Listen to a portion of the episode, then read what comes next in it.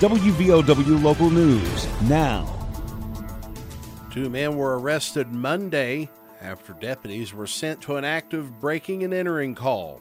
I'm Aaron Stone. According to the Logan County Sheriff's Department, the break in occurred at Chapmanville Rock Quarry. James Gregory Farley II and Clinton Blake Witt were arrested for breaking and entering, burglary, and destruction of property.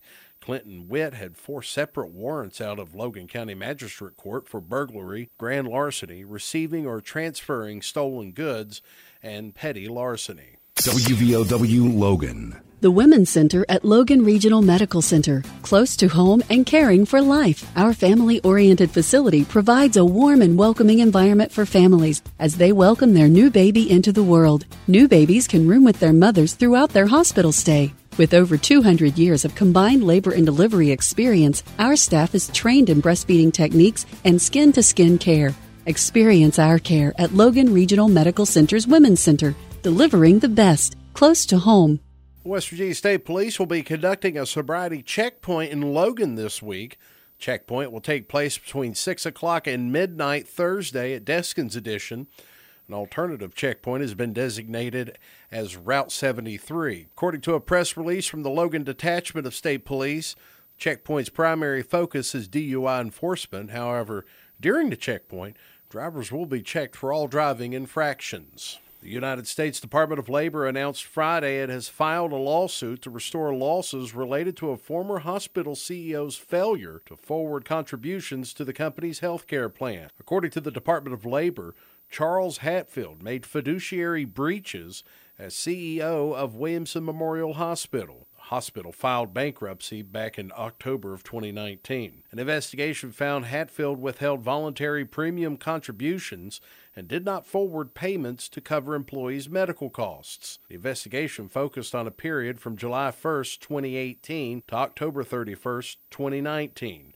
The filing also calls for Hatfield's permanent removal as a fiduciary and prohibition from serving as a fiduciary in any Employee Retirement Income Security Act covered benefit plan. The American Heart Association has selected Mingo Central High School junior Hillary Gore to be one of their youth heart ambassadors. She will volunteer for one year with the American Heart Association and work closely with in school programs. Gore said she's grateful for the opportunity to spread awareness not only in her state but nationally as well.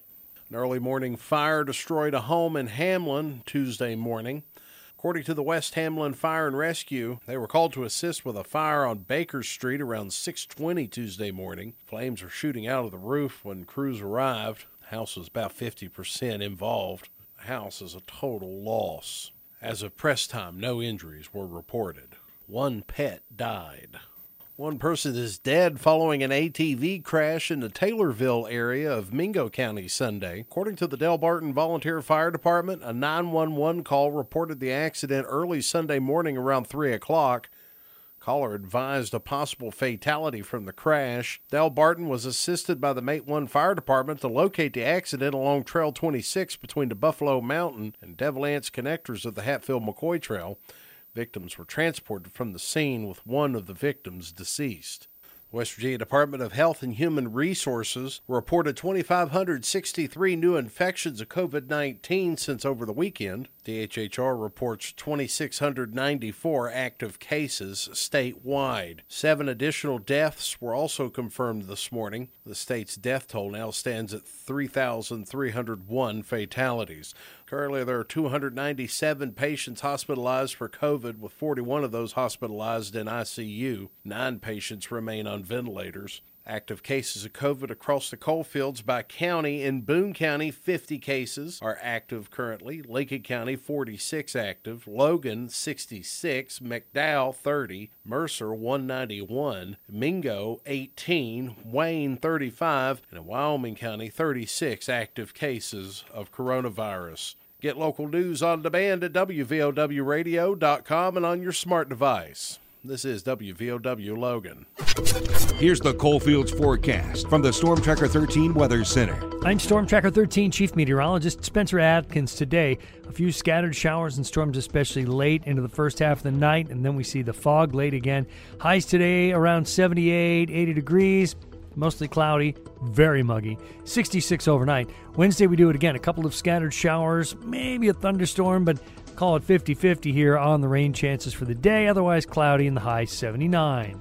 I'm 13 News Chief Meteorologist Spencer Adkins. Listen throughout the day or click on tristateupdate.com for more weather information from the Storm Tracker 13 Weather Center.